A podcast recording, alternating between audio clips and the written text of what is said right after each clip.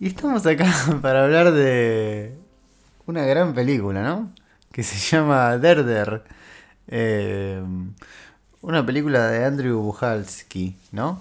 Uno de los padres, por no decir el padre del Mumblecore en Estados Unidos. Eh, quien no sabe qué es el Mumblecore era como esta especie de mm, movimiento en el cine independiente de Estados Unidos que en parte viene de la mano con la introducción del cine digital, eh, con algunos directores que hacían varias películas con tramas libres relacionados a la sí como al día a día de la vida cotidiana. Eh, a veces tenían como cosas de terror eh, que está que se llama Mumblegore se le dice a las películas de, de Mumblegore de terror pero que mm, más que nada eran dramas sí así independientes sin trama eh, y bueno, Bujalski era, fue, perdón, y es uno de los padres ¿no? de ese movimiento con eh, Fanny Jaja, ¿no? ¿Es la, película de él? Sí, Fanny Jaja es como una de las primeras películas junto a Hannah Takes the Stairs y alguna otra más que me estoy olvidando. Pero bueno, no, básicamente el Mumblecore es eso. Después Bujalski, digamos, bueno, Bujalski creo que el propio Mumblecore como que murió, o sea, no es que no murió, evidentemente tuvo bastante influencia en el cine independiente norteamericano y a lo que voy es que no, no se pueden hacer más para mí las películas puramente Mumblecore, porque pensando por ejemplo en la Novel Bag, eh, y en general creo yo con todos los movimientos cinematográficos, por lo general las películas que son pioneras son las más puramente de ese movimiento, después empiezan a hacerse las variaciones y creo yo que después termina como juntándose con lo mainstream, ¿no? Me parece que con todo movimiento cinematográfico pasa eso, como que se introduce la novedad y después, para bien o para mal, se va acoplando, digamos, con, con, lo, con el cine general y salen otras cosas. De eh, hecho, si uno ve, digo, para ir un poco a, a un ejemplo mainstream, eh, Star is Born. Ah, mira. Tiene momentos, por ejemplo, en el comienzo, cuando ellos se cuando se ponen a hablar en el, en el estacionamiento, este, como cuando se encuentra el negro, eh, Dave Chappelle, como momentos que son de como extraídos, por así decirlo, de Mumblecore, ¿no? Claro. es una película nominada a los Oscar, etc. Sí, yo pensaba, para mí el, el ejemplo más obvio de, de, lo que terminó siendo el Mumblecore es Frances Ha. Mm. Eh, porque Frances Ha si bien Baumbach es un director que nace antes del, del Mumblecore, obviamente está ligado a él. Greta Gerwig está claramente ligada al Mumblecore, es una de las pioneras también, aunque sea por, por su rol de actriz. Y no después las películas de Greta, la verdad que no. Bueno, la primera sí, ¿no? La primera sí tiene como es medio, medio independiente. Sí, la hizo con Swamber. Con Swamber, exactamente. Pero bueno, después ya lo que hizo Lady Bird. No, me parece que no. Eh, y bueno, Mujercitas, menos que menos. Pero bueno, eh, estamos acá con Bujalski, que se nos une. Lo vino a presentar. Lo vino a presentar, atacar en este cuarto 2x2. Te digo algo. Eh, camina por acá, por Entre Ríos, calle Entre Ríos, no lo, no lo saluda nadie. No, bueno, bueno. Tampoco le. No, no, o sea, no es una cara es como la distinción del Mumblecore. De hecho, Joe Somber y él son iguales. Y Joe Somber está de jurado acá también en Mar del Plata. Así que seguro, quizás los ves a los dos comiéndose un pancho en, no sé. ¿Están en la corona? la corona. bueno. Eh, presentó una nueva película, ¿no? En este festival que es Der Der. Eh, él venía de hacer como como una película más mainstream, entre comillas, ¿no? Que es Support the Girls. Eh, no digo que sea una película mainstream, pero es como más tuvo como. No me acuerdo quién la, quién la produjo. Pero no es, mm. o sea, es una película independiente, pero no es una película hecha con dos mangos. Eh, yo no la vi, sé que a vos Citric no. No, no, me había gustado, pero bueno, ya ni me la acuerdo, la verdad. Claro, habría que revisarla. Sí. Eh, y venía de. que esto lo hablamos con Ale Tevez, ¿no? En el episodio venía a ser el guion de la remake live action de Disney de La Dama y el Vagabundo. Eh, no sé muy bien cómo cómo tomar de, punto eso. Pero sí podemos afirmar, eh, Citri, que como esta película es un poco el retorno a las bases, ¿no? Mm. Sí, sí, hay conversación, ¿no? El famoso cine de conversación. Sí.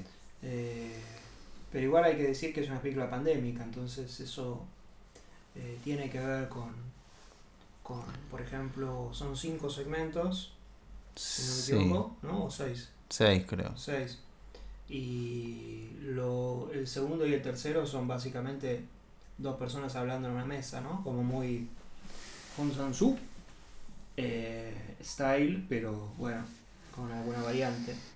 Eh, y son como entre comedia y drama, ¿no? Porque son como los géneros que por lo general maneja en Mumblecore, no de manera... eh, no de manera perfecta, pero no perfecta de que esto es una comedia perfecta, sino de que el Mumblecore tiene eso de que no es no hay un género definitivo, ¿no? O sea, Claro. cuando hay una cuando hay, mo- hay momentos de comedia y momentos dramáticos, pero nunca es como 100%, ¿no? Eh, y bueno, eh, con eso tratando de equiparar eh, hipotéticamente a la vida. Y, y bueno, ¿cómo comienza esto? Sí, digamos que. perdón. Digamos que la película tiene como unos seis segmentos que están separados por unos intervalos de un tipo encerrado en una casa tocando un instrumento distinto cada vez. No se le ve la cara, creo. Eh, por lo general lo que toca eh, es muy yacero, ¿no? De hecho arranca tocando un saxofón, ¿no? Que es como el instrumento, el instrumento del jazz. Eh, y se van sucediendo los segmentos con esos intervalos en el, en el medio. Y esto es algo que un poco hablábamos en, a la salida de la película, que como esa cosa del jazz, ¿no? De, en especial del, del free jazz, ¿no? Eh, que es como esta, este tipo de... mm, ¿Cómo explicarlo? Sí, como, como ese jazz que son, digamos, variaciones de, una, de distintas notas o de una misma nota e improvisación y segmentos de improvisación y demás, que es un poco lo que básicamente es la, la película. De todos modos, si bien nosotros como que le pudimos llegar a encontrar como una, una explicación a esos segmentos, es como que está bastante colgado, ¿no? Eh, O sea, funciona dentro de una segunda historia, ahora de una primera historia es un tipo que no es parte de ninguno de los segmentos, aparece en una casa tocando un instrumento. Sí.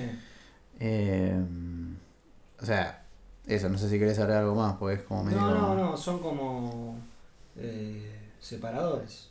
Sí, Utilizados como separadores y bueno, eh, al, al ser una película pandémica, no que está la pandemia hablando, sino filmada durante la pandemia, eh, uno entiende que, bueno, le pide, che, le pide a estos tipos que se filmen a sí mismos. Y, claro.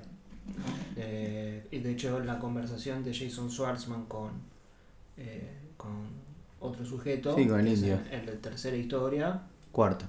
cuarta, bueno, eh, Es por Zoom. sí, uno puede ver que se filmaron ellos, ¿no? O sea, no, no- se filmaron ellos, se grabaron ellos. Claro. Eh, pero bueno, hablando un poco de los segmentos, creo que coincidimos más o menos de que hay... A ver, todos los segmentos son dos personas hablando, ¿no? Eh, no, no vas a como disparar, creo yo, algo más allá de eso a modo de lectura. Eh, puede ser que un poco lo que defina todo, toda la película o- y a todos los segmentos sea la cuestión del humor ácido, ¿no? Como de la, de la comedia negra, todos los personajes son desagradables. Eso por un lado.